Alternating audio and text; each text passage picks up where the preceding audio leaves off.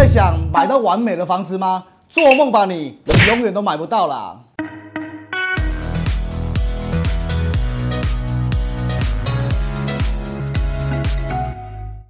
今天要讨论的主题是，很多人在看房子的时候，都会有一个不小心陷入的模式，就是我要找到百分之百符合我的案件。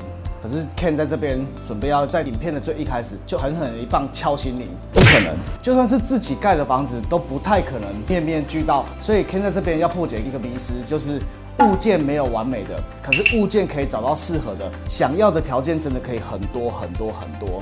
但是要完全面面俱到实在是太困难了，所以在这边 Ken 有一个建议，想要跟各位好朋友们来分享，就是找到适合的按键大于找到完美的物件。适合按键跟完美物件差在哪里？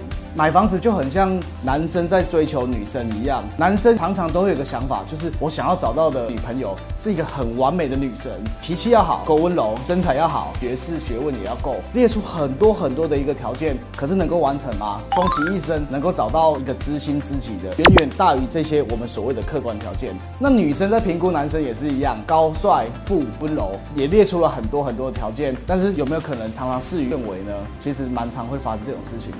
所以在这里做一个结论：买房子就像追求自己另外一半一样，找到适合的，远远比找到完美的还要更重要。那有没有可能讲说，哎，Ken？我想要找的物件是不是真的说条件有很多啊？有没有可能我完全都找到了？其实这个东西就很像是代价的问题而已。你越完美，你就必须要付出越高的代价。我们举例来讲，我们需要的五个条件好了，我要格局好，三房的，很方正，够采光，很通风，位于精华地段，未来高铁或捷运走路只要三分钟就可以到了。其实市场上面案件选择有很多，你可以选择从中古屋去找，你可以选择去代销中心那边去找新城屋，你也可以选择去。买预售屋，市场上买房子的管道非常非常的多，找到这五个你都想要满足的物件是有可能的。那当然，我们必须要付出的代价就会比较高了。所以可以在这边哈做一个中心的建议：我们先求有，再求好。什么叫先求有再求好？也许这五个里面，以目前我们的能力可以负担三个条件，并且我们能够接受两个条件，也许目前暂时没有，那我们就可以开始先进行购买房子的一个动作。等到未来我们经济能力越来越大，然后我们的房子也有可能有不断增值的时候，再来考虑渐进式的把它从三个优点再变成四个优点，然后变成五个优点。人生房子不一定要马上一次到位，那这样子我们就不必等到我们一切全部都准备好的时候，我们才把房子入手。那以 Ken 的观点来讲，我就是按照着先求有再求好的一个心情去买我现在的房子的。那我是在六年前的时候买下自己的房子。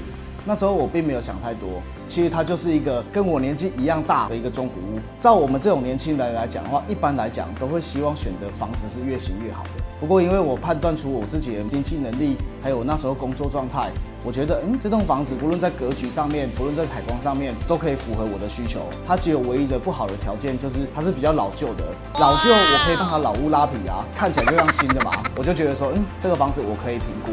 所以跟所有的好朋友们讲，也是这个观念。我们先求有，再求好。房地产不必一次到位，因为一次到位特别贵。